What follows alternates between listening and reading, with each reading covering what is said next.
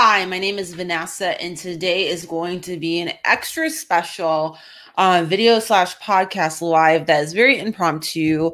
Um, and I'll get to why here in a minute. The podcast is available everywhere podcasts can be found. Videos available on LinkedIn, on uh, Rumble, and on the YouTube platform.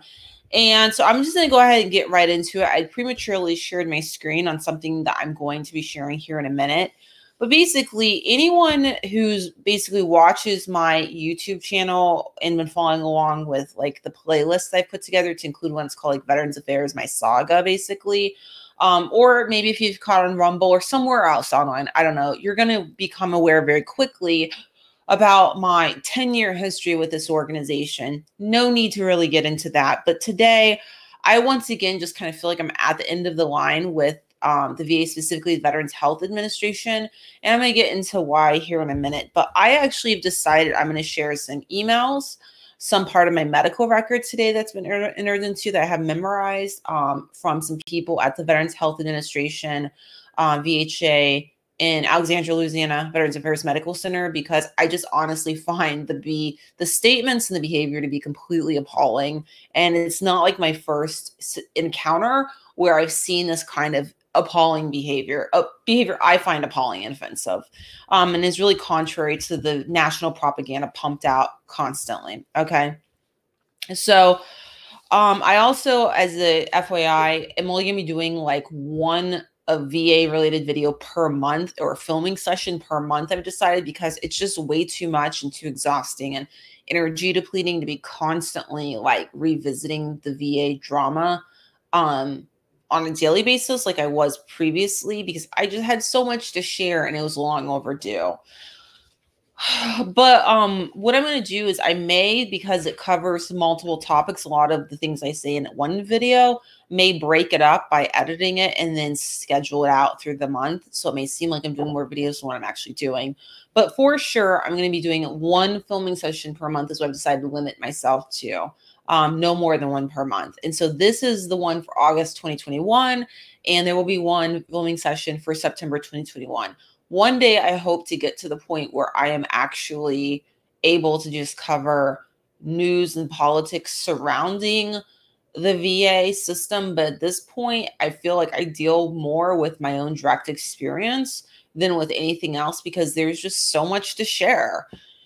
All right, so um, the latest in the saga with the VA is basically they really enjoy being adversarial at the VHA, Veterans Health Administration in Louisiana. I've noticed in this region, and not all the people, just to be clear, and not all the departments. There's one department in particular; it's absolutely amazing, and I can't even believe it's part of the same organization. It's so good, um, and the people that I've dealt with there are wonderful they're doing their jobs. Things are going well. It's great. And then you have other people. And there's another department actually was doing their job too, and they were great and all that good stuff.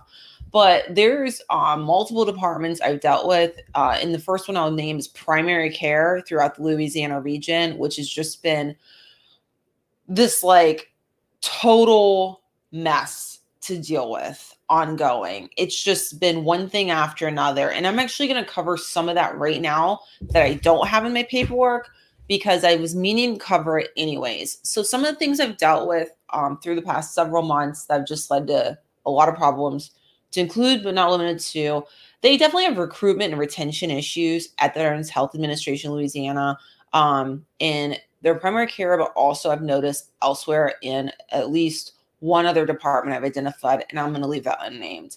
Um, and so there have been issues where I literally two different appointments in the past number of months canceled because they like did not have anyone to backfill the position when the primary care provider canceled, like when they called in sick or whatever, didn't show up that day. Okay. And that's expected to happen. Like I get it. Like I'm a I'm a um behavioral health care provider. Like, I totally understand that stuff happens. Everyone needs a break. For God's sakes, I wrote the book Burnout Self Care for Behavioral Health Conditions. Okay. I get everybody needs a break. but you're supposed to be able to backfill those positions when you're in a sizable organization like the VHA that receives billions of dollars every freaking year. And the fact that they're not able to do that and they have to cancel last minute on patients shows to me that there's a serious recruitment retention issue, which I already knew exists because I used to work for the organization six years ago, approximately. Um, and because of whistleblower retaliation and civil rights violations and other mismanagement issues, um, that are well publicized if it to, for anyone that wants to pay attention to it i do believe that's a contributing factor 100000% to the recruitment and retention issues of quality people and not being able to recruit them not able to retain them okay so the one first primary care provider i had in this region the va really had a high opinion of them really thought they were great she quit her job um, before I was able to see her again, maybe about a year later. Okay, I understand people move on, people quit, got it, totally understand. Well, then it just was like one problem after another from there. The new provider that I that was there, like it was just there was just like I'm not even gonna get into it was just not a good situation. So then I tried to follow the provider to the new place they went to, which was the women's clinic at the Veterans Health Administration, Alexandria, Louisiana. And literally as soon as I got an appointment to see the person, they quit their job again. like I can't even make this up. They quit their job again. And I don't know if they're still with the VA. I don't know if they went to a different clinic. I don't even care at this point. It doesn't even matter. So I end up basically getting another new healthcare provider at that.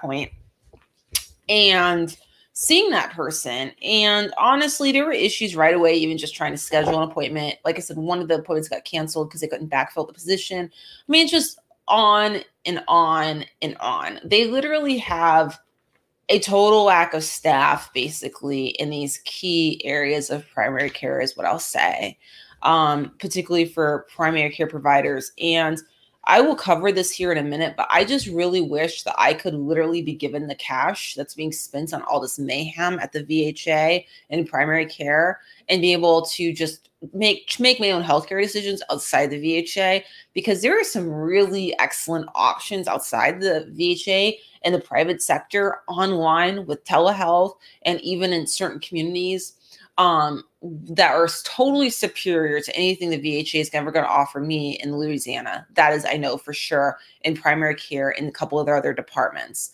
And unfortunately, because I'm dealing with what feels like just some bad healthcare plan, that's not an option because even their so-called community care network, it's pretty limited, especially where I live. There's just a total lack of options. So because of the mayhem and everything, I'm in a situation where I'm basically being pushed out of the VA because the it's just the problems are so significant. I'm going to go over them here in a minute in my paperwork. And I'm basically having to pay out of pocket for healthcare that I shouldn't have to pay out of pocket for. I should be able to get through the VA. I'm also having to go through another healthcare system I shouldn't have to go through. I should be able to go through the VA. But because of the bad behavior that I've been dealing with, the the lack of advocacy, the adversarial behavior, the choice to work against me and not with me to obtain the most basic health care, I'm being left with no other option. And for those of you that are veterans that are watching this, I would just like to know are you experiencing this type of behavior? Think about it when you're watching this video in your region of the country with your VHA, Veterans Health Administration. Um, please let me know. I really, really would like to know. Of course, know everything you say is totally public, um, nothing's private. And so please keep that in mind with your commentary and whatnot. I was trying to find a banner to put up about VHA Veterans Health Administration, but I can't find it. So, anyways, whatever. But yeah, I would like to know because I heard from one veteran and it sounded like that in their region of the country, it is a way better situation with primary care and some of the other departments than it is here in Louisiana. And so, and when I call the White House hotline, like the people, I can't even believe that the people that work there are hired by the VA, the US Department of Veterans Affairs, because they're so nice 99% of them and they're so like they actually seem to really care and they're really wanting to advocate most of them seem to want to advocate for veterans and to really help you out and that is not what i see here in louisiana in primary care and with um, a couple of their other departments and once again one of the departments i've dealt with are completely amazing a couple of departments are pretty great Um, but there's some departments that are just a, just a sloppy hot mess, and it's just like, oh my god, what is going on? Okay, so um, I'm gonna go ahead and get to it. So in one, okay, let's see these emails I'm looking at. Okay, so in one email that was sent to me where I'm inquiring about why have I not received um, basically the medical service that was placed in as an order by my primary care provider at the time and you know that I was requesting and and what's most upsetting is this is a part of a well-established pattern behavior too where they will literally they have literally the VHA in Louisiana blown me off totally ignored me like with medical requests that were totally legal and legitimate and just won't even tell me they denied the request. They won't even tell me. I literally have to reach out to them to find out. I literally had an appointment um canceled by primary care. Um and that was at a local clinic here that belongs to the VA. And I received a letter in the mail, auto generated. No one called me, no one emailed me, no one followed up with me, nothing. They just canceled it because they couldn't backfill the appointment. I later found out, but I had to reach out and find that out. And that is a part of the part of the problematic behavior that I've been dealing with for months now at the Veterans Health Administration, VHA, in Louisiana with some of their departments, namely primary care and a couple of departments that interact with primary care. They literally just have no regard or consideration in some cases for me as a patient in the most basic common courtesy kind of ways and being someone that is involved in other people's healthcare services through the many years I've been doing this, I know that's unacceptable. And I'm so appalled by it. Okay, so I received this email after reaching out to one of the departments, and they basically said, I'm censoring, redacting some of this for my own privacy. Authorization entered by your provider not approved. Your provider can appeal this decision to the chief of staff if appropriate. You can ask your provider about this process if needed. Thank you in advance. Okay, so I have a lot of issues with that email right there. Um, the fact is, this is a part of well established behavior I've seen at the VHA in Louisiana where they will just, A, not tell you something's been denied till you reach out. I reached out, found out it was denied. And then instead of helping me, instead of helping to advocate for the patient, which was me in this case, they just totally dis- very dismissive, blow me off, giving me the runaround, and very disempowering to me as the patient. Like this is behavior that I really question the ethics of because everything I've ever learned in my own training has taught me that you advocate for the best interest of the person that you are working with. And these people are in the healthcare profession at the Veterans Health Administration, VHA.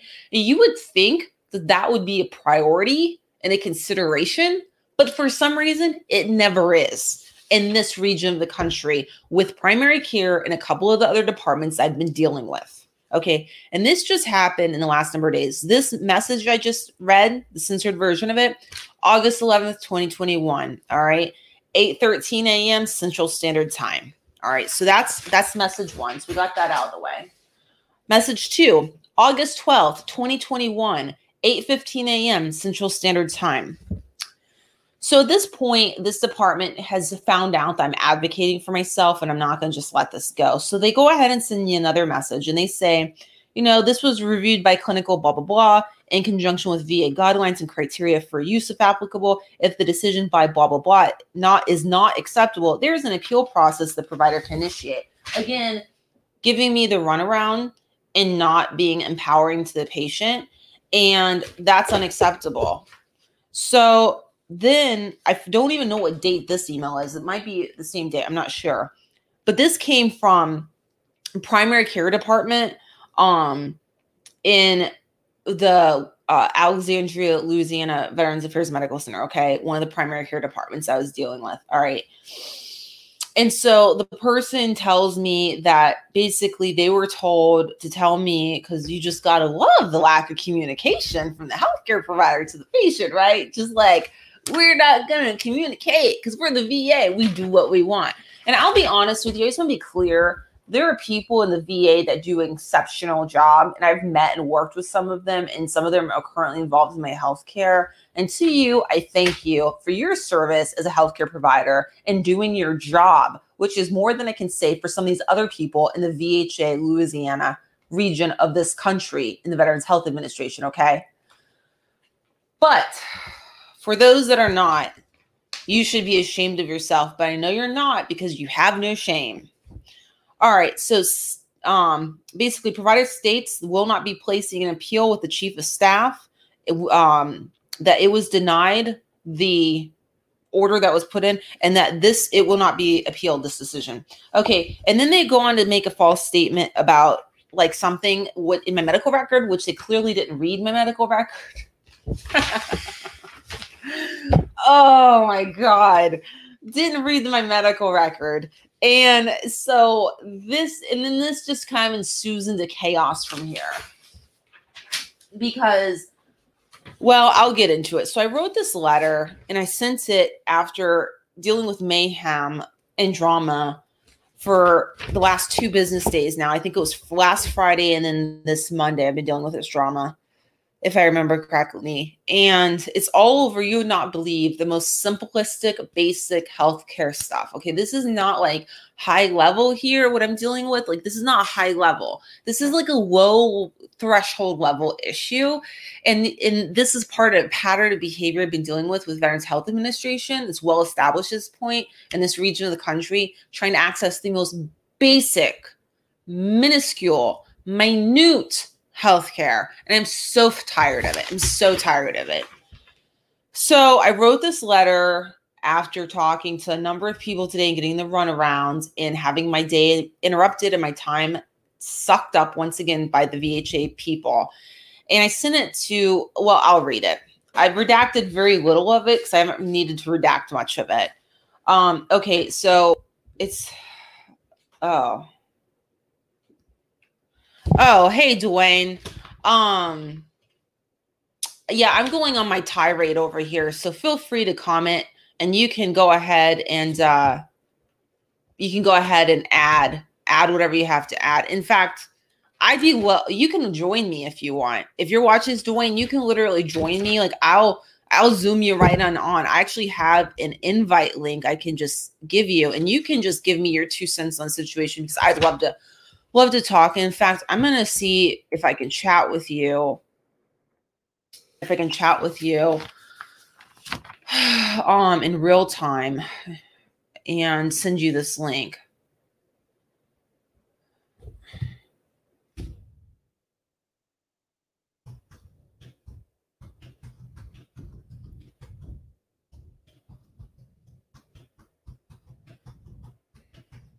All right, I'm messaging Dwayne right now. Um, and to see if he wants to hop on here with me to, to share his own thoughts because I'm sure he has thoughts. Um, okay, Dwayne, don't know if you're watching this, but I went ahead and I went ahead and sent you the link in real time on LinkedIn. So go ahead and you're gonna hop on here and join me if you want. Um, to give me your thoughts. In the meantime, I'm gonna start reading my letter that I've blasted out to everyone and their mother over there at the VA. Okay, all right. Looks like you saw my message. All right, so I'm going to read this in real time. Well, I'm sure I might wait for Dwayne to show up so that he can hear all of it. Oh, so good. So good, this water. All right. Um All right. Right there. All right. Well, while I'm waiting, I'm going to go start reading. To whom it may concern, this is Vanessa Leck. I've sent this to the patient advocate and to all other relevant parties in seeking to elevate this message out of the local VA above all VA management at Alexandria, Louisiana Veterans Affairs Medical Center. Um, I've noticed what is clearly a well-established pattern of behavior of dismissive and adversarial behavior from people working in primary care and then two other departments which will remain unnamed in the in this Louisiana region of the VA. Um, I'm still seeking basically to have this medical service provided, this need met. Um, and I'm dealing with well established established pattern of behavior of dismissiveness. It is um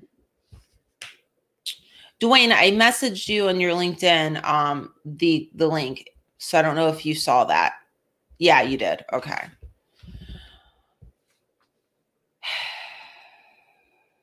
Let's see. It is clear that this oh, oh, there you are. Hey, Dwayne, let me go ahead and do something that's a little bit better with the setup here. Oh, that's not so good with this, the view. Okay, let me take off my banner here. Can you hear me? Yes, I, I can hear you. Can you okay, hear me? good. Okay, yeah, I can hear you. All right. All right, let me, let's see. Let's see where.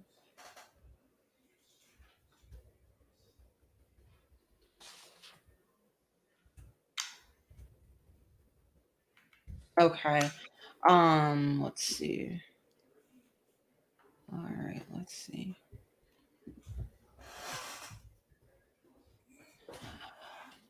All right.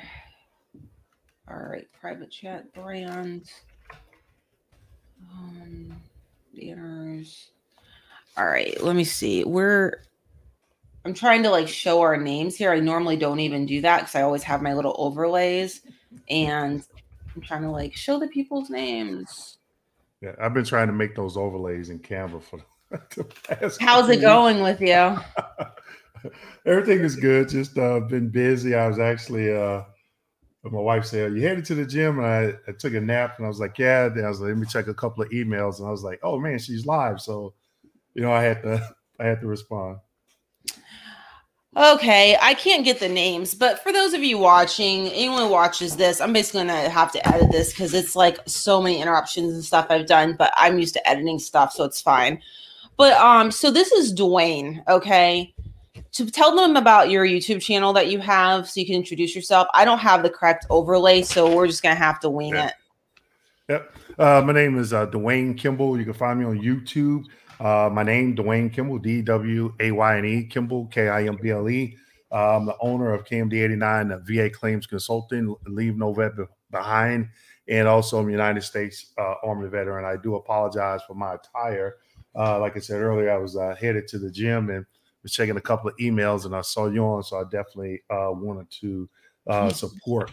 but my videos, I educate veterans on the VA disability compensation claims uh, process so they may be able to maximize their benefits from being educated uh, on the process and to alleviate uh, that frustration. Got it. Okay, I found the display name, so your name and mine are fine displayed. Figure that one out. Okay. All right, so I'm going to go back and read this letter. So, Dwayne, it's pretty scathing, and I would love to hear your thoughts. It's actually why I messaged you on LinkedIn because I wanted to know your experiences about to just to be clear what i messaged dwayne on linkedin so everyone knows the question before he answers it before i read this letter is i was trying to find out does dwayne receive because he's a veteran does he receive any health care of any kind of any sort in his region of the country because um, i know he's in a different for sure region than me and i was wondering if he had or if he hadn't, how long ago was it last he received it? And if he had at all, what his experiences were with the behavior compared to mine, which I'm about to share. Because I really today feel like I've hit my wits' end again. Um, and I want to keep in mind, I'm not disclosing like everything in my medical record or whatever. I've censored some of this, but like the stuff I'm seeking is really low threshold um, medical care. Okay. It's really basic. This is not for like cancer, not a terminal illness. This is really basic entry level healthcare, and I've had so many problems. All right, so today I sent this to all the relevant departments. I needed to see it because I've noticed they've got pattern behavior where they're dodging me, ignoring me, blowing me off. I think they do this to other veterans, and I want people to know. I want them to know that you're not getting rid of me, okay? Uh, I'm not going away that easy. And if I do, I want to make sure that the public understands the truth, okay, at least about this region. All right, to whom it may concern, this is Vanessa Leck. I've sent this to the patient advocate and to all other relevant parties seeking to elevate this message out of the local VA above all VA management, Alexandria, Louisiana Veterans Affairs Medical Center. I've noticed what is clearly a well established be- pattern of behavior of dismissive and adversarial, behavior from people working in primary care to other departments I'm censoring in this Louisiana region of the VA. I'm still seeking basically to meet a specific healthcare need, um, and I'm dealing with a well established pattern of behavior of dismissiveness. It is clear that this region of the VHA in the primary care and a couple other departments choose to be adversarial in my t- attempts to obtain healthcare instead of working with me. And I want to point this out, Dwayne. I'm gonna pause here real quick and say I point this out because I've been paying for healthcare to meet some of my needs outside the VA, and these people have been amazing to me. They've been amazing. They've worked with me. I don't, they don't take up much of my time. And it's a completely opposite experience 100% of the time with outside the VA. And um, and I just think that it's just so con- so much of a contrast to what I've been putting up with. Um, it, which makes me even oh, we got a comment, by the way. Um, Paul Rains is saying, thanks, Vanessa and Dwayne, for all of your help to us vets. So I just want to show the comment. Thanks for watching. All right, so let me get back to this letter. Um, okay, it is clear that this region of the VA and the primary care and this other department choose to be adversarial in my attempts to obtain healthcare instead of working with me.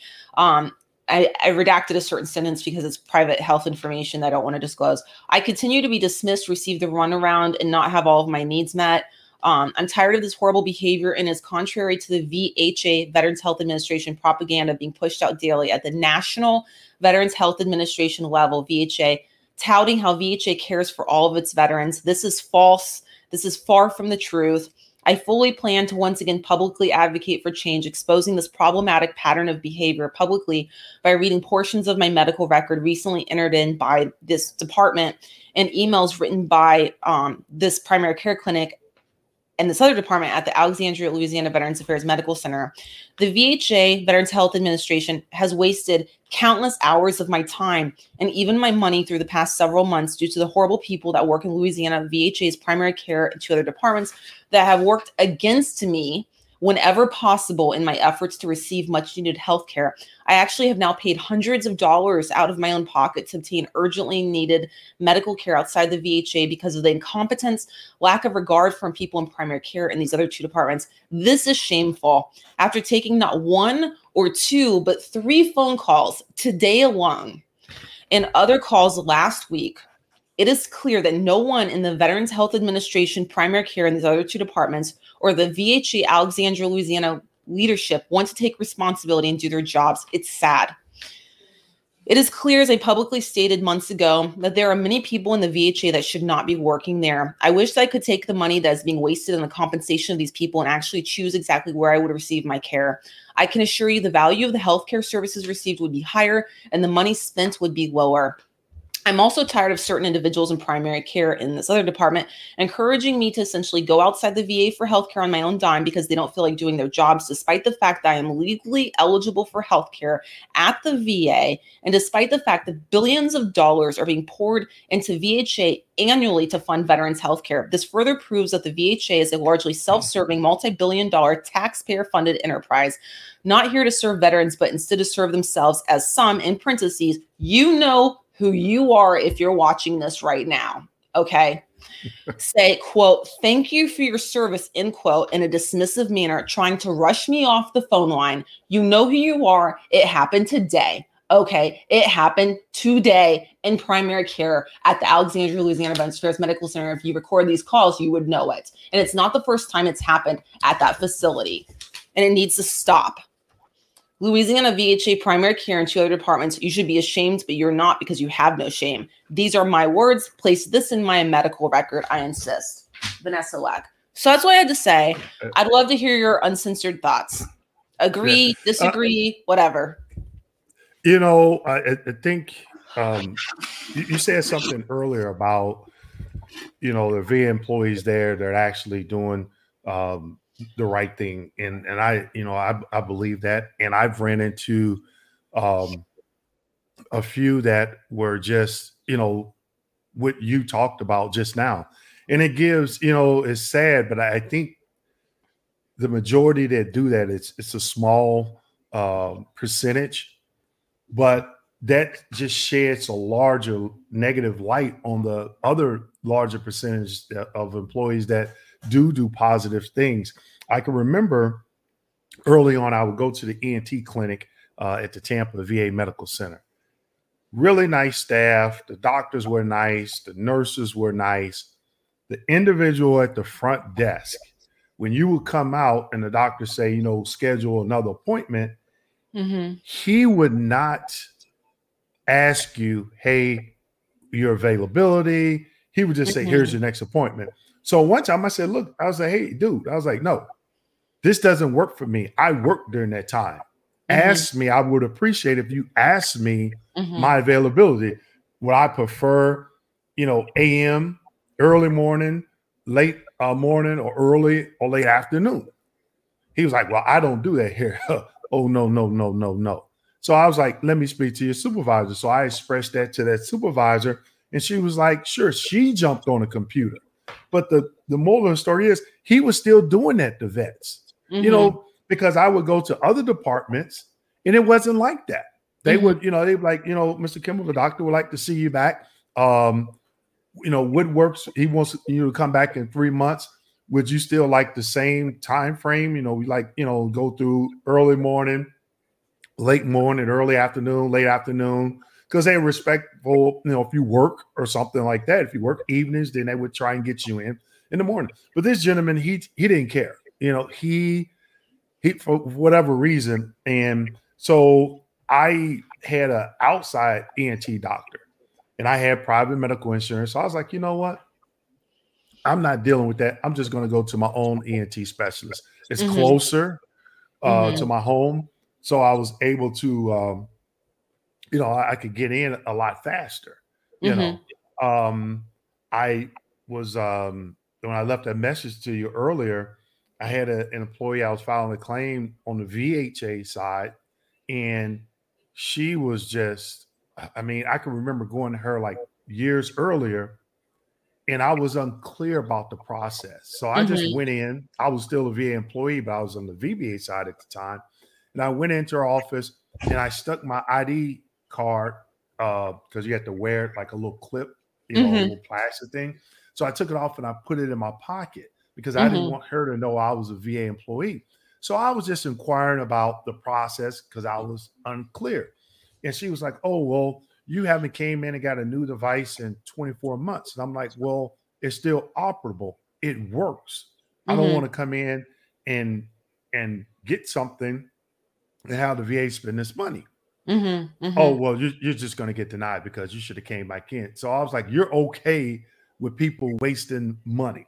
yeah. And I remember filing a complaint uh, years later, uh, filing a complaint, and I was I actually got some resolution because I when I called the VA White House hotline, I was like, I knew the person's super uh, name of their supervisor, and I was like, hey, this is ridiculous.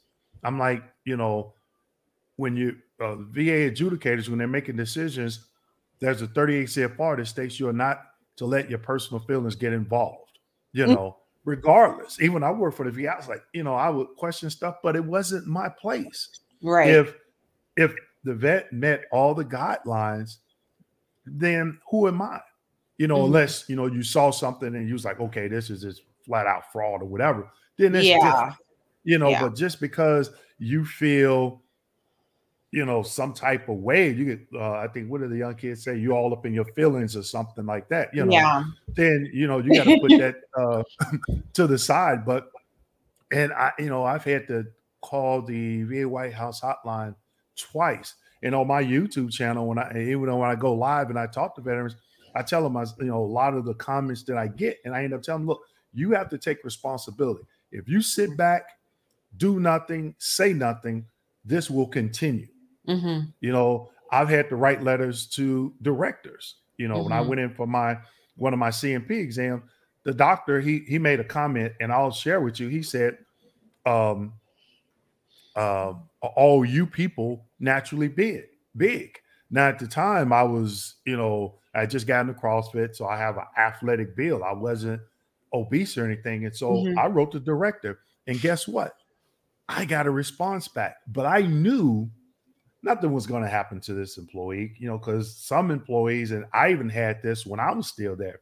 hmm I had insurance on my job through Starr Wright Insurance, just because Yeah, I was like, you know, You management. told you told know, me about that. yeah, it's flaky. So a lot of people have that. So and Yeah. then you know some some locations the union is stronger than Yeah. other locations. Yeah. So does the attitude change? And then I got to thinking, well, if employees have that insurance and it's not a fireable offense, what is the recourse, you know, that that supervisor has when something like this happens, other than just talking to them, you know? But yeah, no, I get it. I get it. I, you know, you know, I used to work at VHA's about six years ago, and anyways, um, I, I get it, but I- mean, as a veteran, I'm really tired of dealing with it. This is my tenth year of interacting in some way, shape, or form with the VA. I mean, keep in mind, some years the interaction was like negligible, if if any at all, if you want to even call it an interaction.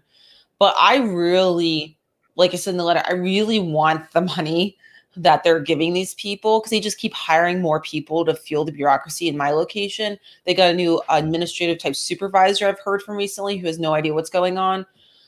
And it's just one more person in this layer of a cake that I just can't seem to cut through. And I wish I could just have the money because um, there's a really good women's clinic um, where I get my dental care in San Antonio, Texas, about eight hours from me. Because yes, I'm in that remote location. They're not in a network with the VA, um, but they're really good, I believe. And I would just prefer to go there because I think I would be dealing with people I could trust. And I've reached the point I don't trust these people at all anymore, and I don't want them anywhere near me. Um, have you and- tried uh, asking them to outsource um, some of um, you know the treatment? Uh, I, you know, a VA Yeah. employee there was telling me, uh, you know, I would go in and get uh, a knee brace, and yeah. she was really nice. And it's crazy because she was so nice, and now I can't even find her. They move her around so much, and the individuals they still have in that office, it's just like pulling teeth. I was there uh, at outpatient clinic last week, and I was turning in a claim for something, and the lady was like, "Oh, we don't need this part." Of the uh, we got this on file. I said, well, you know what? I'm leaving it in there because it's part of my claim, and I go through this every year. That they say we don't have this on record. We don't have this on record. So if I know that I turned it in, then it's of record. And then, and then I was like, well, I need, you know, I put in my uh, private primary care, put in a referral for something, Mhm. uh, for some shoe inserts, and I was like, I'm, I want to pick them up. And she shows me the sign, and it's like, make an appointment. And I'm like, so I'm five miles away. Do you expect me to see this sign from home before I came in? And I'm like, and then every time I call, you guys never pick up. So I have to drive over here. And so, So, you're having the- different problems. You're having a different. These Yeah. are like different problem. I, I fortunately haven't had those problems. You're having like different problems than me. right. But you know what? The common denominator is it should it's a problem that shouldn't be a problem. Yeah. You know. Yeah. And so one of the texts there, he turned everything around. He he walked up, he was like, Oh, you just need some inserts? Oh, I'll get those for you right now.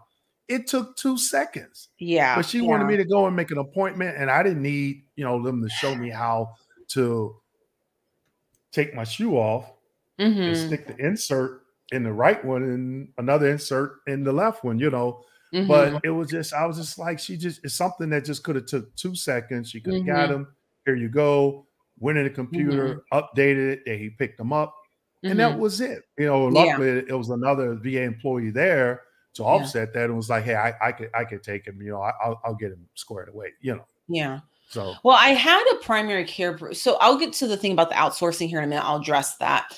Um, but first, I want to say I had a primary care provider um, that I saw here locally at a local VA clinic who I had a very high opinion of a while ago.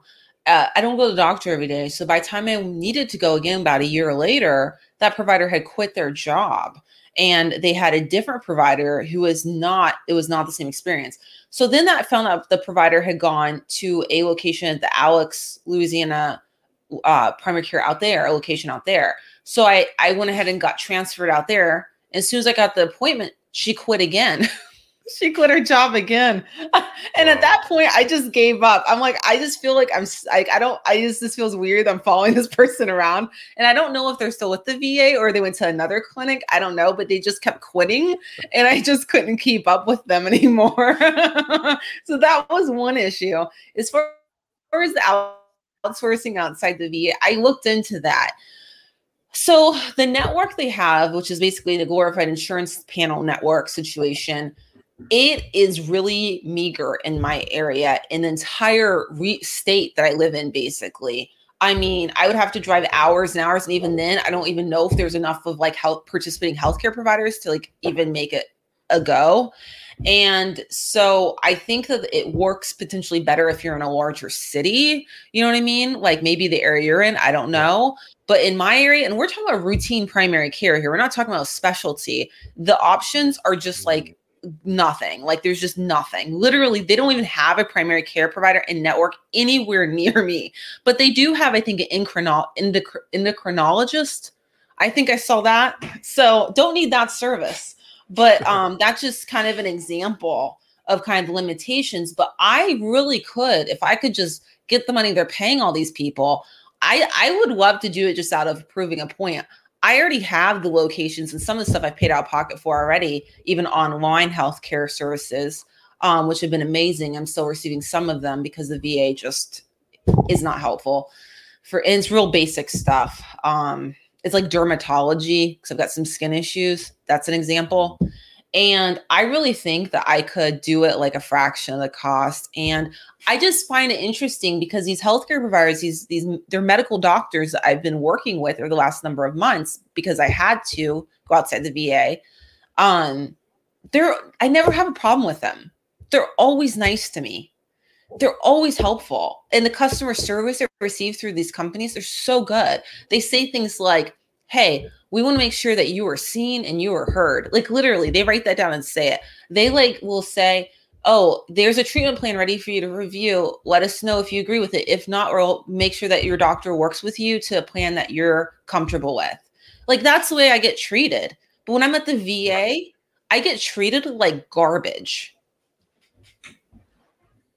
And to yeah, be clear, know, there's it, one department that's really nice. They're really nice. I'm not going to name which them, but they're not primary care. They're a different department. And they've been great. I, a question. I know that there's because I was at the VBA. I you know there was an issue with files being lost, files being thrown away, um, and the VA employees went before um, Congress. Uh, it was a committee, uh, I think some type of a committee oversight hearing, and then okay. some managers went before them, and some of the managers, I think, one you know play at the fifth or something like that. Um, but have you ever looked into? I think it's uh, Congress has a VA oversight. You know, reaching out to them, sending letters to not just the committee, but the individuals that sit on that committee I'm gonna make. I'm gonna grab a pen and my charger. I'm gonna make notes of this so I remember to follow up about that. What I will say before I grab my pen though is that um I have reached out to members of Congress, but not specifically that approach. Like Mike Johnson actually did help me, and I really helped myself because I was just so proactive with the issue a number of months ago. Those kind of similar stuff mm-hmm. I've been dealing with now, and um, I did reach out. Mike Johnson's um legislative office when I think about it in DC for this region of the country about kind of what I've been talking about about veterans just having more choices to be able to pick and choose where they get their health care. And they have currently, last I checked, actually did some video slash podcast on it, some legislation pending about all this stuff. And I laugh because oh my God, these people are slow. Like I looked at the legislation, like I was learning how to track the bill from like creation to like the the steps. And like it was created like i want to say a year before i found it. Then it took like three to five months to pass it from like political group to political group inside of congress and it just would sit there for like three to five months and so currently it was just pending sitting around waiting to be reviewed and of course, now with, you know, the like stuff happening as we know with Afghanistan, like not even trying to get into that, but like we we all know what's going on. There's always a competing agenda. You know what I mean? And so it's like while there's so there is stuff pending that would address some of these issues that we're talking about, but that's the thing, it's pending. It's not actioned. Right. So, but I am going to get my pen and paper and write down notes about your suggestions so that I make sure I do this.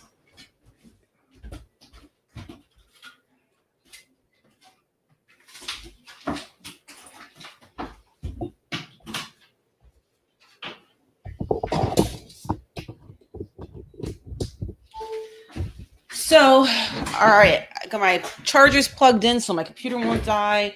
Got my notes. All right, and you what you, you said it was a VA oversight committee? Is that what you said? I, yeah, I think that's what it's called. Um, okay, I can Google that. Had, yeah, they, um, you know, and that was back when um, VBA they were having a lot of issues with um, the um, the backlog of claims. And mm-hmm. actually, I saw it on.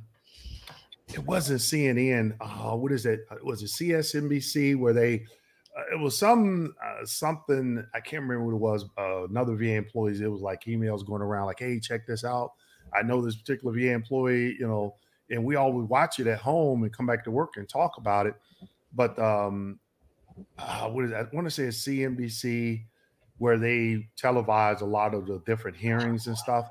Yeah, and that's that's what it was because the VBA was going through a huge, this huge thing about the backlog of claims. So I don't know if it was. I remember that, and they're current, on YouTube. They have some kind of committee for oversight. I'm not sure. It might be the one you're talking about. They really need to learn how to spice up their their videos. Let me tell you, because. Like they're not doing themselves any favors if they're trying to get the constituency involved at all. Yeah. But it was like yeah. a three hour long video, and they were talking about the current like appeals process. That I think that was it AMA. Is that it? It could have been. It, it could have been. It, had been some years ago. No, no, um, this is current. This is current. Oh, okay, I just okay. saw it. No. Is is the current appeal system called AMA? Yeah, the uh yeah, they changed it. Yeah, it's um yeah, AMA, but they, that's what they were talking about the new. Uh, yeah, because used to be a call of appeals was the high level review. Uh, well, now there, the AMA process. There's that still, but the politicians that were on YouTube and they're they were like doing a live like meeting like via you know kind of like what we're doing but different um about mm-hmm, this. Mm-hmm and they were talking about the current state of like VBA appeals for veterans and timeliness or lack thereof in the process, like as it stands, like in right now in real time. And um, right. I was just flipping through it, but yeah. Anyways. Right. So you know, another thing is I, I get emails like every week and a half uh, from the local uh, VA medical center that I'm uh, within my jurisdiction. And I talked about this on one of my YouTube. No, I had a veteran town hall, mm-hmm. and I think I was talking uh, in the, in the, veteran town hall that I had. It was live in a, uh, a live Q and A that I had. I was talking about what about you know I hear a lot of veterans concerns, you know, as mm-hmm. it pertains to the benefit side, and I was like, have you know, any of you elected to get into some of these town halls?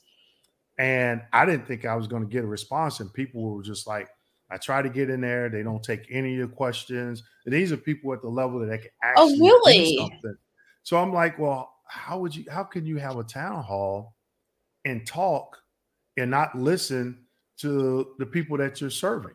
Are these the town? You know, just let me clarify. Are the town halls you're talking about? Are they the ones that are at the facility level for veterans to participate in? Is that what you mean? Well, it's all it's you know the past year has been done by Zoom, and they'll say yeah. you know sign up for this town hall. Right. And I never signed up for one, so I don't know. Um, they'll have like the speaker or who's going to be talking and stuff like that. But but it's I but never... it's about the the facility, right? The VHA right. facility. Okay. Yeah. Mm-hmm. I just to make sure it yeah. wasn't like the VISN or somewhere higher. Yeah, they'll have they'll. Well, I think the the individuals are out of DC, but they're on the VHA side. Oh, I know? see. So they're they're in positions, yeah, they're in a position to do something, you know. Um, but I think you know, we whenever you get a, a new administration, you're gonna get a new uh secretary. You know, yeah, things are gonna change. They're gonna be like, hey, uh, we can do some things better, we're gonna do this, and you know, and I think that's where, you know, the people have four years to do something. And is that enough time? Mm-hmm. I don't put too much weight on the secretaries of the VAs. I just view them as political figureheads because they just get fired every single time one of the presidents leave or before then. You know what I mean? I can barely keep right. up. The secretaries of the VA have changed so many times in the last 10 years. You know, I mean, I, I have because I'm heavily invested, obviously, in the military community, but I can barely keep up. But um, I know what you're talking about. I've never been able to attend one. And it's not through my own lack of effort. In recent time, like this year, um, I wanted to be more engaged and wanted to attend one of those virtually. I love attending things virtually. Obviously, I'm here right now with you. And right. they they failed to notify the veterans that would have been eligible to attend. They failed to notify right. us. And um, I had proactively been trying to address this with the Alexandria, Louisiana leadership, who ignored me, obviously, months and months and months ago. And then I found out after the fact, I forget how I found out, I found out online that they had sure enough had a virtual town hall and I'd never been notified. And I'm very plugged in. So if I'm not notified, I'm willing to bet a bunch of other people weren't notified too. And so, you know, I put in a bunch of um reports and complaints about this through the necessary channels inside and outside the facility. And, you know, I don't think anything really would become of it. The new AO, this administrative supervisor person, this person I've spoken to recently, she said that she notified the public affairs officer, PAO, to do a better job about that. But, you know, this right here just goes back to like, I quit working at the VA because I could not deal with the level of just high drama and stuff with it. And right. this is why, like, I only speak for myself here and no other veteran, okay? But like, I just really would like to get a piece of that money that they're paying all these useless people in my care so I can just go and just outsource it. I don't want to deal with these people and their civil service system or they're hiring whatever or they're firing whatever or they're 15 layers of bureaucracy in their cake. I just want to get my health care. Okay. Like that's it. I want to get my health care. That's what I'm trying to do here. I'm trying to protect my well being and proactively. That's what I'm trying to do. And it is not helping my health care to deal with this. right. It, you know, it just sounds like you're, it could be your location. Like I said, I talked to a lot of veterans uh, every day and they'll, you know, they'll ask me VHA, VHA questions. And I'm like, hey, I, you know, I can only speak on some of my experiences and maybe what I heard other veterans uh, say about what their experiences are.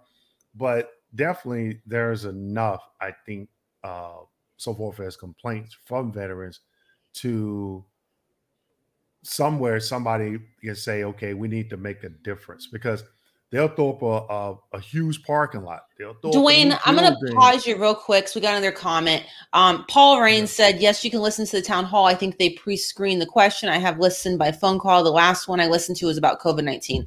So I just want to acknowledge that because I put it on the screen. All right, go ahead. Sorry. Yeah, yeah.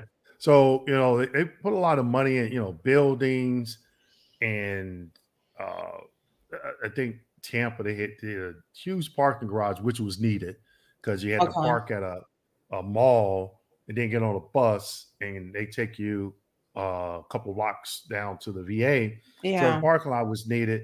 Then they had a new spine center built uh, with a lot of offices and rehabilitation and all that prosthetics in there, which mm-hmm. is really nice. But again, if the level of care isn't there, what does all that mean?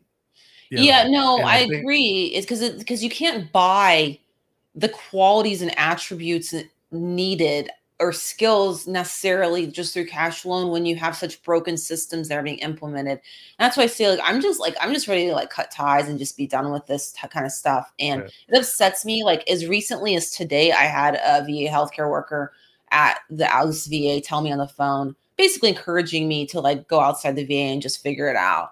And it's oh, like, wow. then what the hell are you here for? What the hell are the tax dollars being paid to you for?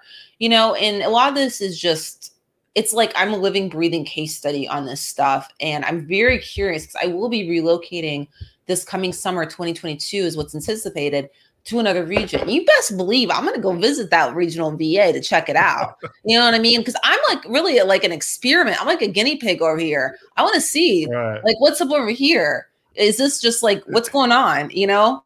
you got you're tugging on that like that um that on your sweater, you like you start tugging on it and just keep pulling and keep pulling.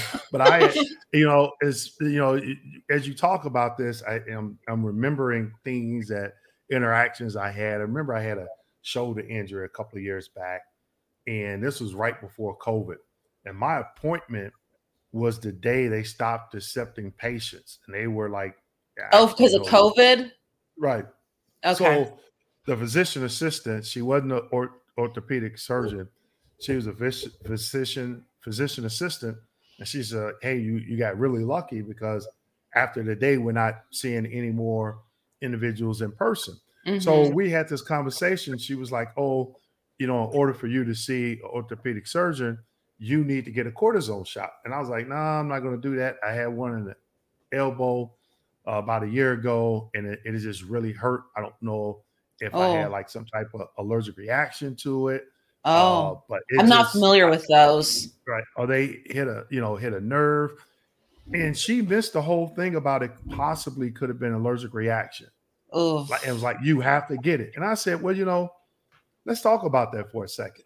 Can you show me the VA's regulation where it is mandatory for veterans in order to see an orthopedic surgeon that one of the requirements is a cortisone shot. Can you show that to me? Or bring an oh. orthopedic surgeon in here and tell me that to my face. But I don't want to see any email. And verbally, you can say anything, but that doesn't make it true. I want to see in a regulation. Mm-hmm. Well, I've never been asked that before. Well, With the la- the person said that to you, they'd never been asked yeah, that before. Yeah, I said yeah. I'm that guy. I, well, that, I, I, I had the same situation, not the same because your your health stuff's different than mine, but I had the same situation as far as being told by a certain department, we've never had this request before. And then this is what they told me. And I didn't think it was a big deal until now, since I've gotten this request denied. They said, we we work with mostly male population. And so because it was female specific, we've never had that request before. But go ahead and put it in. Then it got denied.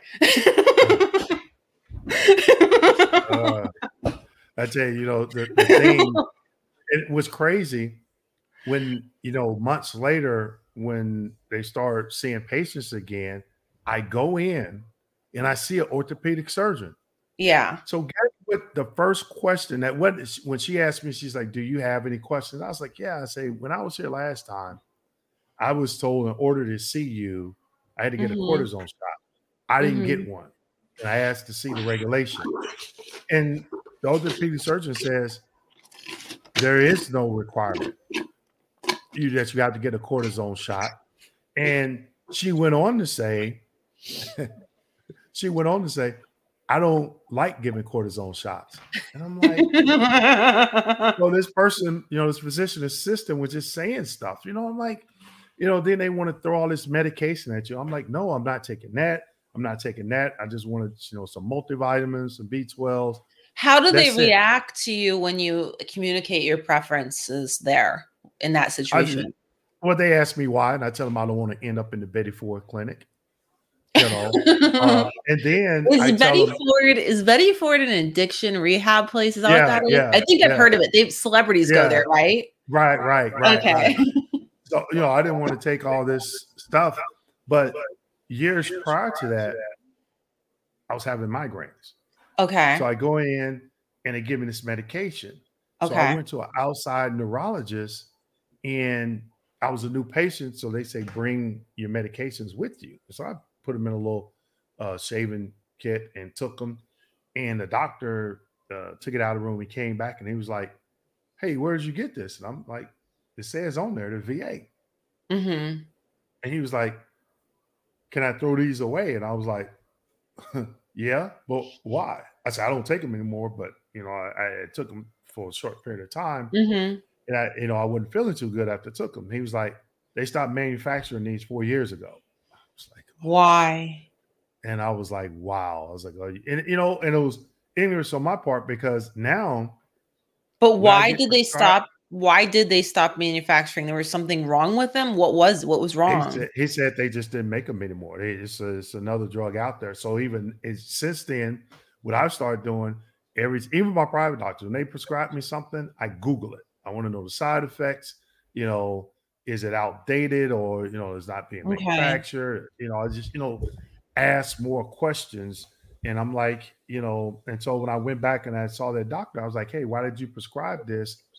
And he said something like the VA gets uh, a discount, a huge discount on older medications or something. And I, you know, and I should have asked. What does older about it. medication mean? Like, does that mean what does that mean? Yeah, I didn't. You know what? After that, I didn't ask questions. I was like, you know what? Oh God. not- I say unless it says multivitamin or, and, and I'm good, you know, like the Nature Zone where you can go in like CVS and Walgreens and get, yeah. you know. But I'm looking at the expiration date and all that. But all that other stuff, I was like, no, no, let me, nope, nope. And veterans, okay. they'll say, I'm taking this, I'm taking that. And even some of my clients, I'm like, it was like, I'm, you know, claiming this secondary because of this medication. Yeah. And I'll Google it. Okay. like, have you Googled the side effects? And they're like, no. And I'm like, I just Google your medication, migraines, you know, possible ramming your car into the brick wall at 30 miles an hour. Oh my God, that is like that movie. That movie. There was a movie that had a scene just like that. I think I could be wrong, but I think the movie was called Side Effects.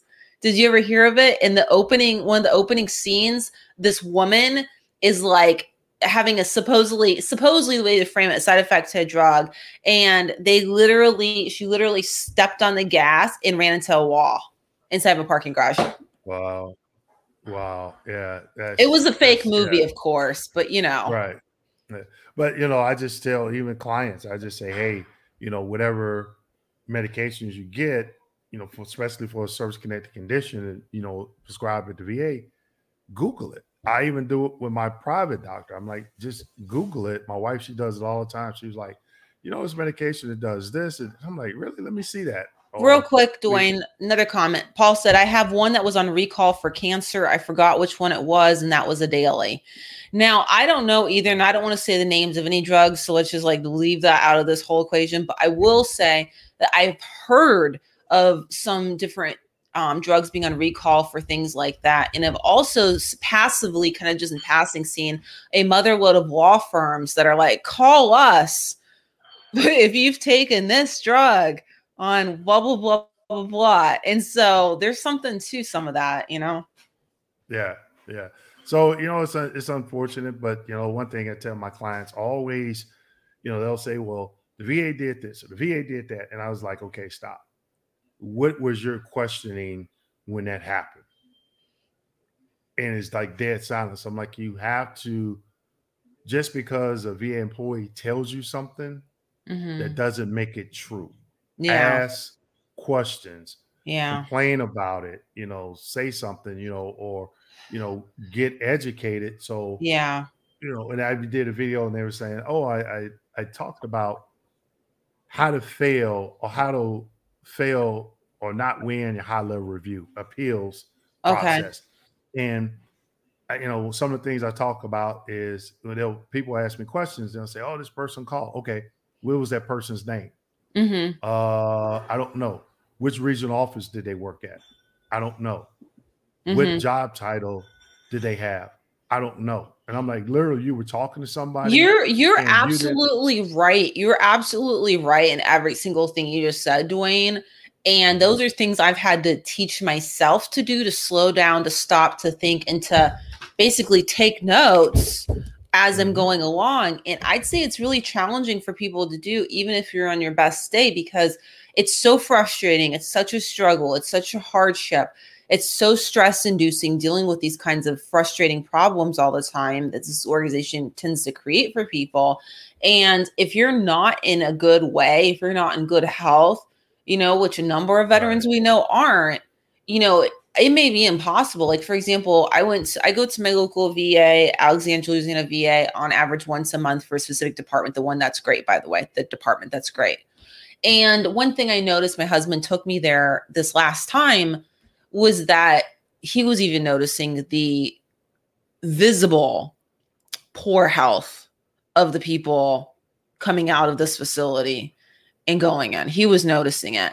And I was looking around thinking the same thing that, and and I remember when I worked at my first VA ever, that there is a large population of veterans utilizing the VHA because they don't have any other healthcare options and they are in really poor health condition and this is their last stop before they die. And that is just the freaking truth. Harsh to say it out loud mm-hmm. publicly but true.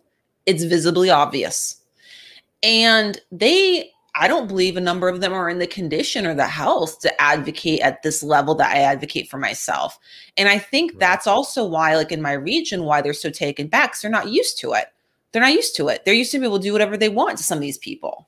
And that's that's a problem when you're trying to take notes, like what you're saying about getting the name, what departments they work for. Because it's like that takes a lot of cognitive action going on there, you know? Right. Right. I even um, the last time I had interaction with patient advocacy uh, mm-hmm. department uh, to Tampa VA, I remember just asking some of those questions, and the lady was she, they got they got hot. She got highly upset. Really, like, well, you're being hostile on the phone. I'm like, I'm just, you know what? I felt I was treated a certain way. Yeah. The department you work in is patient advocacy at least hear me out. Now I get that you know uh, they get you know a lot of veterans call incoming complaining, complaining, but you know why is it that you know if you just you decided to take that job, you yeah. knew what it entailed when you read that job description either on the job board at the VA or talking to another coworker. Hey, I'm going to apply for this higher GS position. Yeah, patient advocacy to move up the ladder or wherever you know you had to read the job description. So you mm-hmm. knew that you were going to be interacting with several veterans you know um on a daily basis. So i talked to this individual didn't get anywhere mm-hmm. asked to speak to the supervisor. So i'm just explaining to her i'm like hey look this is what's going on. This is what i was trying to do and i don't think that she was you know listening to me. The supervisor was even worse. And i'm like really? you know so at that point who do you go to? So i just stopped I was like, I'm not, I'm never calling them again because they're not advocates. You know, yeah, I understand yeah. that they're probably frustrated. Yeah. And then when I heard about the VA White House hotline, what I started doing was I stopped giving them my email address because oh. what, what happens is they send that complaint over to the VA. Okay. It has your number on there. But the first couple of times they just email me. Now in that email, of course, my you know my concerns weren't addressed. Something really vague. They and then at the bottom it says, "Do not respond to this email." I've seen call that. 800 827 1000. Well, that's just a typical call center. That's some person sitting at home that can give you basic information about your claim. Maybe yeah. not has anything, that, and they can't. They're not decision makers. They can't do anything except write down, put it in your claims file that you called it, and that's it. Mm-hmm. So the second time I said, you know what? I, I chose not to give you my email address. And okay. the gentleman was really nice. And he said, Well, why? And I told him what happened. And I said, I wanted a call back. I was trying to get the CD uh, with all my VA uh, claim information, uh, VA file, uh, VA claims folder information on it. And a supervisor actually called. I asked her, you know, I didn't ask her last name because I, I, you know, if I was working at the VA, I wouldn't give the person my last name. But okay. she gave me her well, name. yeah, totally. Her, yeah, her job title. Uh, she gave me the location that she worked, and I was like, it's pretty much straightforward. I went in the system. You mm-hmm. closed mm-hmm. out my FOIA slash privacy request on the third. It states give the VA 10 days. It is now the 21st mm-hmm. of the month. So you had enough time I need this CD. I've been waiting 11 months. Mm-hmm. A week and a half later, I got the CD in the mail. Mm-hmm. You know, mm-hmm. she was really nice, really helpful. And I've had, I did a video on my YouTube channel. I was just telling a, a client about this today on December 27th, where I talked about can you file a complaint? Then can you do an inquiry before the VA? And I tell veterans, if you get somebody from the VA on the phone things that you do and things that you don't want to do. Sometimes, you know, especially with veterans I talk to, they get really long winded. Well, let, let, me just tell you my story. No, you're talking about a 45, 50 minute conversation. That's time that I could be talking to an actual client. So you right. have to be educated on what you're doing with that complaint? And what type I of resolution think, do you think you want? I think a lot of this is that certain veterans, like the ones you're talking about, because I've heard like VA Madness Eugene, he, when I spoke to him, I think offline a while back, he was telling me the same thing when he communicates with veterans that they'll be doing the same thing you're talking about. And I think a lot of it is just pent up, built up. Oh, yeah. You know, for maybe months or years. And then they're just unloading on whoever will listen. And that is really where um, competent uh, professional counseling services come in, where these people need to be going to competent professional counselors that can spend an hour with them weekly, just letting them air it all out because that's the place for it, not with the people you're talking about. Right. And I, you know, even some of my my subscribers uh, on the last, uh, I think last Wednesday when I did a YouTube live, I said, "Hey, how many people would like to see me?" I only do it once a month, I was like, yeah, you know, I want to get a kind of feedback on um, if people want to see this more than um, once a month. Yeah, and it's not a complaining session. We all got to learn from each other. We got to, you know, yeah. uh, may, what maybe work for me may not work for you, but somebody mm-hmm. else may had a, a different experience at a different location that you go to and those yeah. things that you know we can uh, talk about because it's all about networking and yeah, I agree. With each other, like like I you agree. You, I, I, mean, I it, you probably for every video I do, I think you're probably putting out twenty.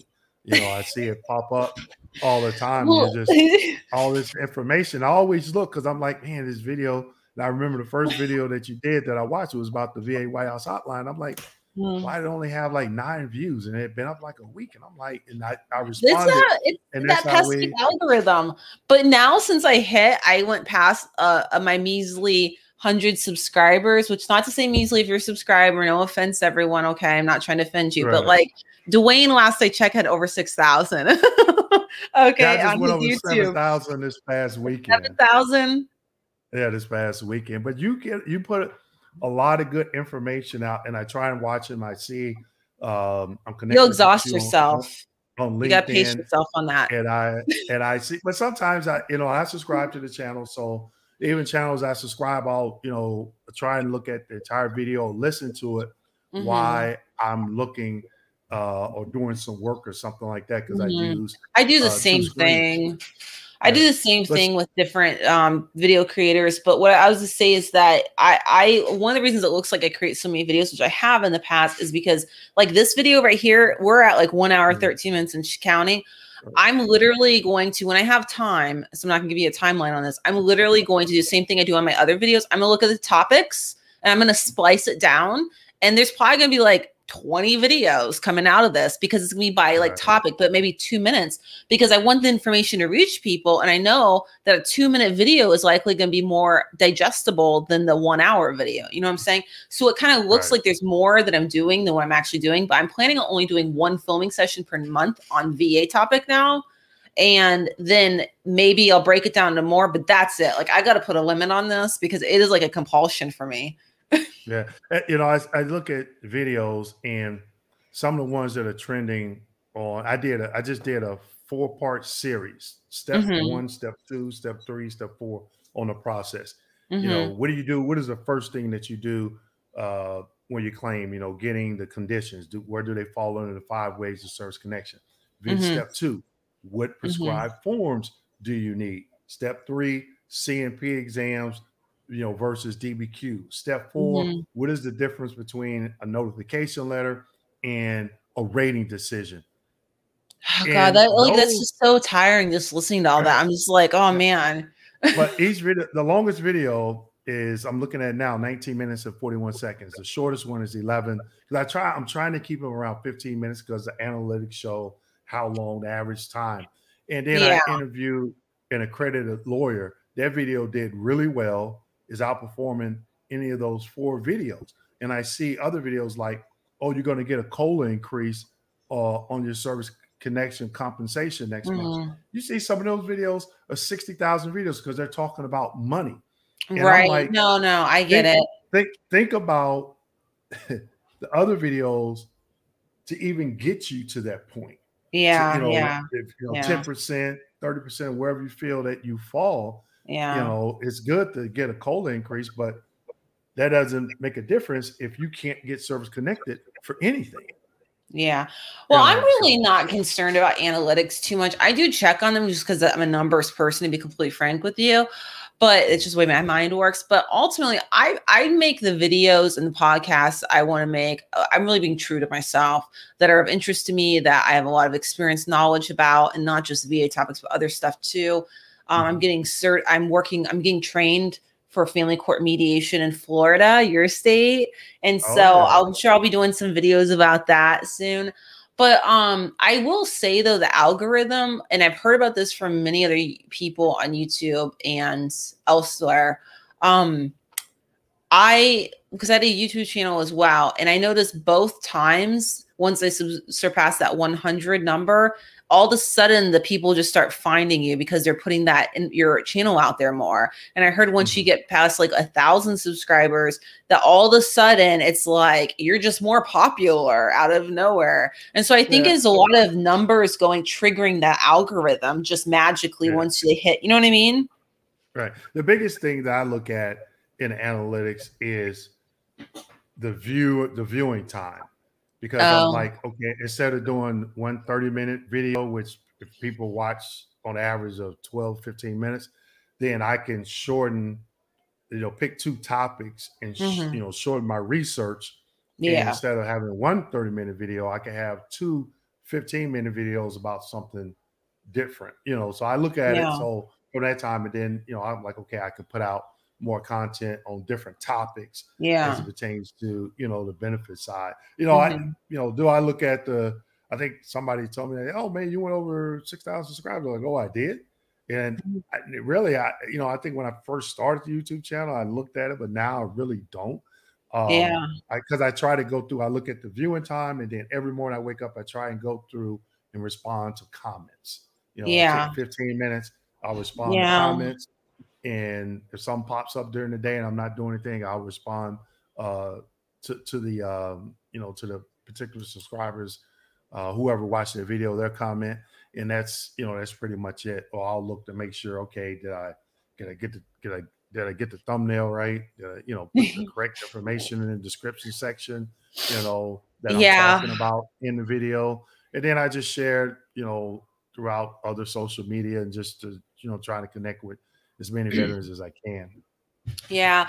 When it comes to comments, I like the YouTube has the option where you can hold them all for re- review. And I've been doing that forever because I don't like the scammers and the spammers with their little scammy, spammy links trying to like hook Yeah. people in. So like I delete all those. And anyone who we talked to this before who's uncivilized, as I call it, the uncivilized people, they do not the, I don't respond. Like I'm not even using up my energy. I got enough drama with the VA. I'm not gonna respond. Uh, they just You won't be getting posted. You mean to me? You attack people? You, Delete, and you're gonna block. right, you're gonna like those. A VA, I, I assume that they were a VA employee. They came Really? this huge comment. That's Um, ballsy.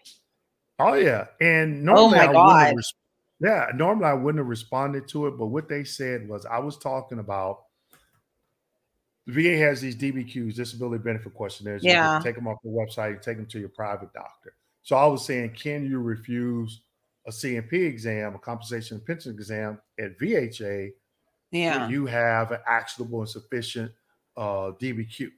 And so I was talking about the DBQs and just trying to give a little bit of information on what makes them actionable and sufficient. So this person, Okay. and their lingo, their VA language led me to believe that they were VA employee, and they said, "Well, you're compounding to the problem." I said, "No, I'm not compounding to the problem. I'm exposing the problem because VSRs are requesting these exams when they don't have to. And when the veteran goes to that exam, your doctor's information is positive. That third party contractor that doesn't treat you, that will never ever treat you, that won't ever see you again, that information is negative, And that rating specialist is using that to deny, possibly deny the veteran an increase Mhm. or actual service connection. So I'm just saying, hey, make your you know be become educated with whatever whichever route you go so i you know i mm-hmm. posted uh, i think I, I, I took uh, screenshots of the m21 manual 38 cfr and i'll oh my god you so my, much my, time and energy you did that. Yeah, but you know i tell people and i get good responses they're like man the way you broke it down i understood it. And yeah you know, I, I went to that m21 and i read it and i was like wow you know. So I want them, and I tell people when I post a video and I put slides in it, I took some time to research that. No, you, you do. Know, You're something else, and you got one heck of a memory about you. I mean, I remember when I did that interview. I'm like, even when I went back to edit it, I'm just like, like oh my god, like how does he remember? How does like how does anyone even want to remember, be able to remember like you remember? It's incredible. Right. So that's what you know. I tell people, and it's all about being educated, you know, so mm-hmm. being able to one find that information and then interpret. So I try to use examples, you know, like again the 38 CFR, the M21, mm-hmm. or then I was like, okay, what other tools that I have at my disposal that I could use as slides or information in the, you know particular videos. Mm-hmm. Uh, so a lot of people really appreciate it. So I'm like, you know, you know, I want to know, okay, are people watching it? You know, and mm-hmm. one of my employees was, we were doing a live stream. He says, you know what? These videos, if you're working, if you have a job and you're sitting there and you're able to just listen, you don't have to see us. Just listen to what we talk about. If you're working evenings or nights and you know you're just sitting, you know, watching the computer monitor or people walking by or whatever, mm-hmm. and you had mm-hmm. a free time, you know, cut it on and just listen a lot of valuable information. I no, I totally agree with you. Yeah, veterans they'll they'll sit there and they'll watch these videos about oh we're going to get a higher pay increase. Okay, that's coming regardless. You don't if you don't have to tell me. Okay, if it's coming, it's a two percent increase. Okay, fine. But yeah. again, how do you go from ten percent to hundred percent if you deserve it?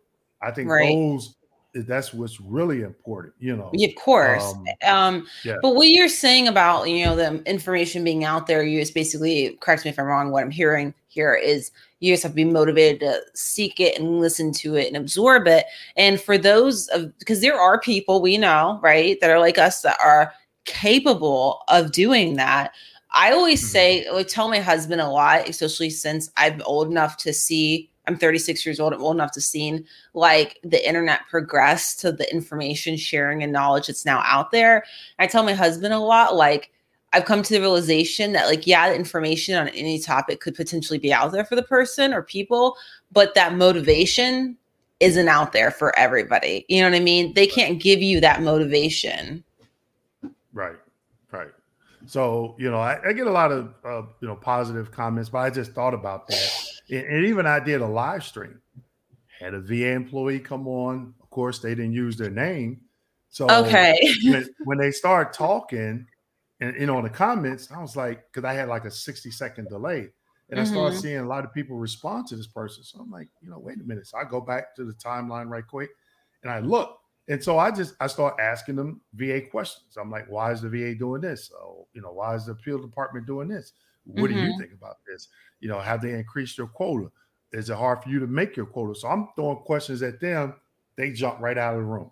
Didn't see them, you know, anymore. So, you know, I'm able to pick up on that VA language. And I'm just, you know, I'm just seeking information from them. You know, I'm not asking for their name. I'm like, hey, well, well, do you think that maybe they're afraid? Like they jumped out because oh, they're yeah. afraid of their identity yeah. being right. linked? But that, yeah, but they don't have their name. It's just like I no, I totally was, get uh, what you're saying, but I was just wondering what the motivation would be.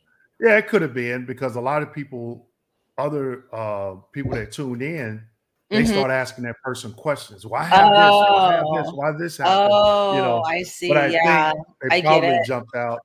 And, and they dialed in on that when I started asking those questions. Um, so they were probably like, uh, I bit off a little bit more than what I could you. Yeah. You know, see uh, that. I've been in other people's live streams and uh the, YouTubers they know me or know my channel and they'll post my question and then I'll get start getting a lot of questions. I'm like, and, and I'm not here to take over this person's live stream. Yeah, ask them the questions. I'm just maybe providing the answer to to somebody mm-hmm. else's question that they posted.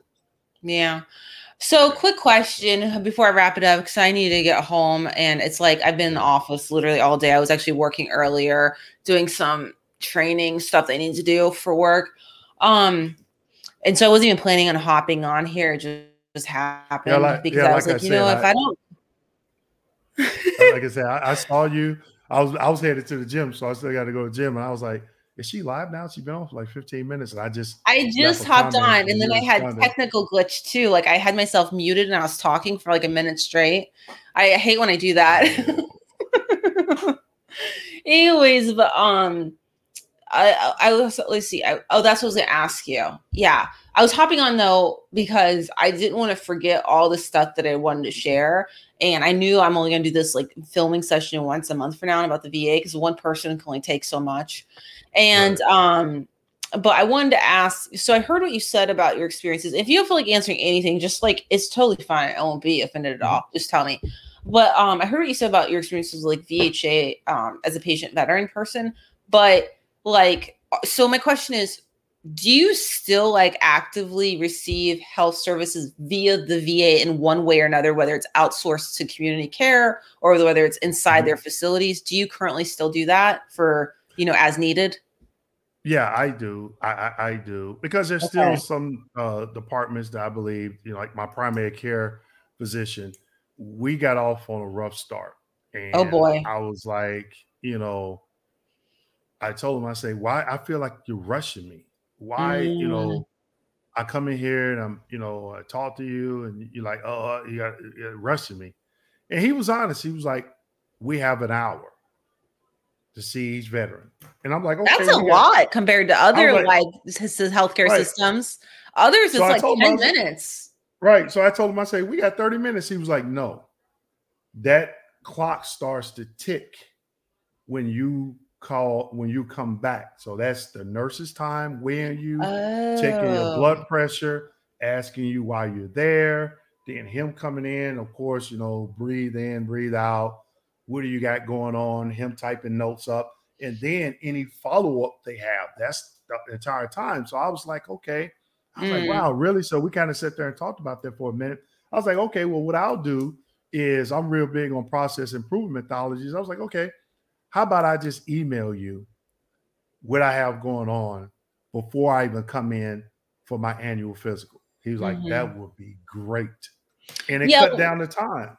What I do, and I've been doing this long before the VAs, I make a list. I love my list. I make a list of why I'm there before I get there. And I walk in with my list, you know? Right, right, right. So I email them, you know, I'm here for this. I'm gonna be there for this, this, this, and this. And, you know, I get my blood drawn uh, like a week prior. Um, mm-hmm. And then I get there, I check in. So it helps, you know. So I'm like, what can I do to help him? Excuse me, because I'm thinking, man, only an hour. You got to see you see all these vets a day, every day. So I'm mm-hmm. like, what can I do as a veteran to help yeah. him? And he's been my primary care for maybe the last four or five years. So now that's good. I mean, at least it worked I, out for you. Right. I I use My HealtheVet. I email him. I'm like, hey, I need okay. this. I need that. Can you put a referral in for this?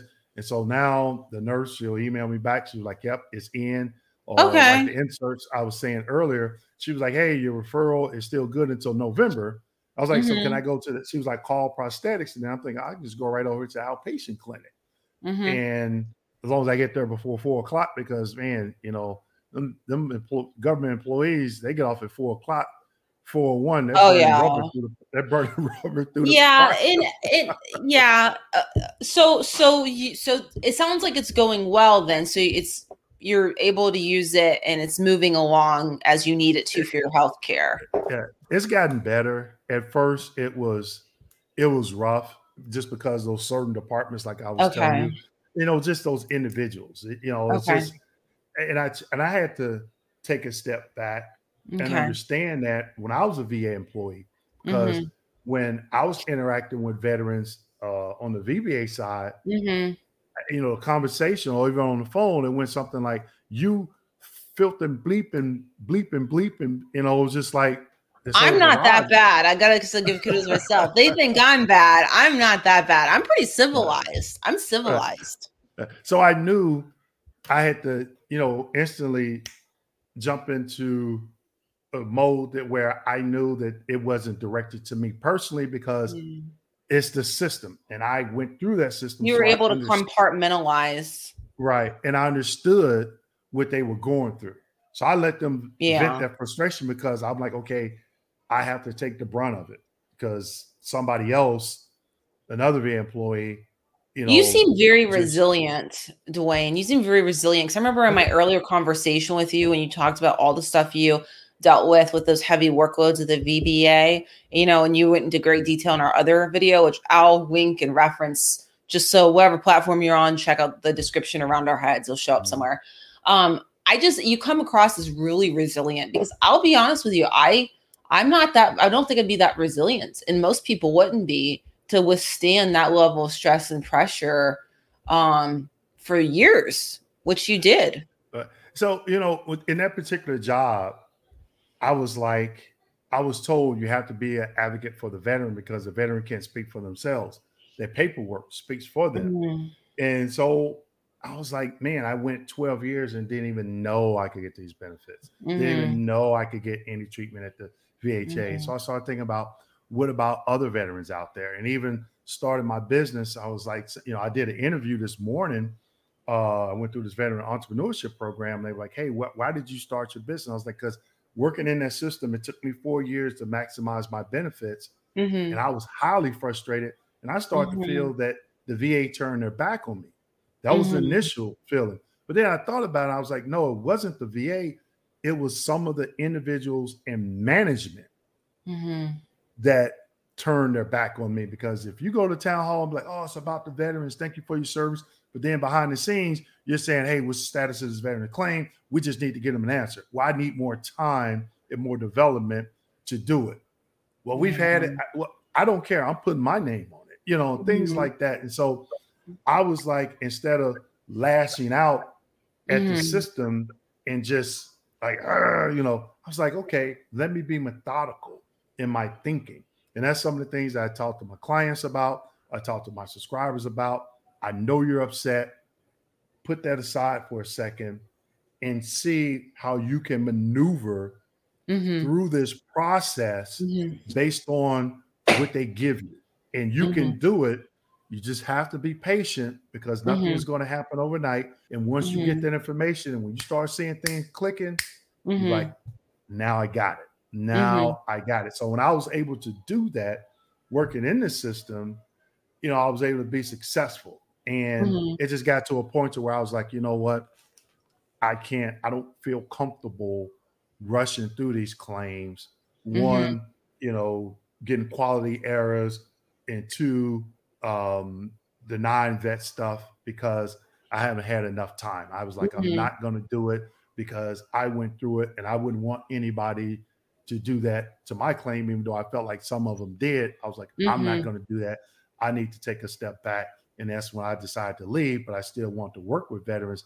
And I was like, in what capacity? What can I do? And then that's mm-hmm. when I started my business and thus, you know, doing the YouTube videos because I want to educate them so they all can be successful. Even people, mm-hmm. you know, they leave comments and say, Hey, I watched this video, I watched your videos, and they helped me get over that 90% over to 100% based off, you know, a video that I shared. And they say, Hey, I saw this slide and I understand the 38 CFR now. So I'm like, you know what? I was able to educate him to be successful. In that case, take that education and go help another vet. I just realized I still have the banner from way back when for your YouTube channel. So I actually just put that up here. I guess I didn't delete it because a lot of times I clear out everything. I did delete a lot of things like the overlays, but I didn't delete that. So there was the information for his YouTube channel. So you can check that out. Um, and as everybody that follows me knows, I'm on like all the platforms. I'm not just on one. Okay. Um, so if you want to listen to the podcast, I'm anywhere a podcast can be found, Hello Vanessa Media, and I'll be breaking this video up into segments over the next number of days and weeks when I have time to do it. And um, Rumble, YouTube, LinkedIn, that's where it's at. And that's Dewayne's YouTube channel. For those of you listening to the podcast, youtube.com back, backslash Dewayne Kimble. That's Yep. D E W A Y N E K I M B L E. And to end on a positive note, I will say, because I don't want to be, you know, a real downer over here, although I know I can be. Um, and I say that, you know, my goal of my videos, while to appease my own compulsion to do them in podcasts, is also to be as concise as possible and pulled together as possible so as not to rant and rave like a crazy person over here.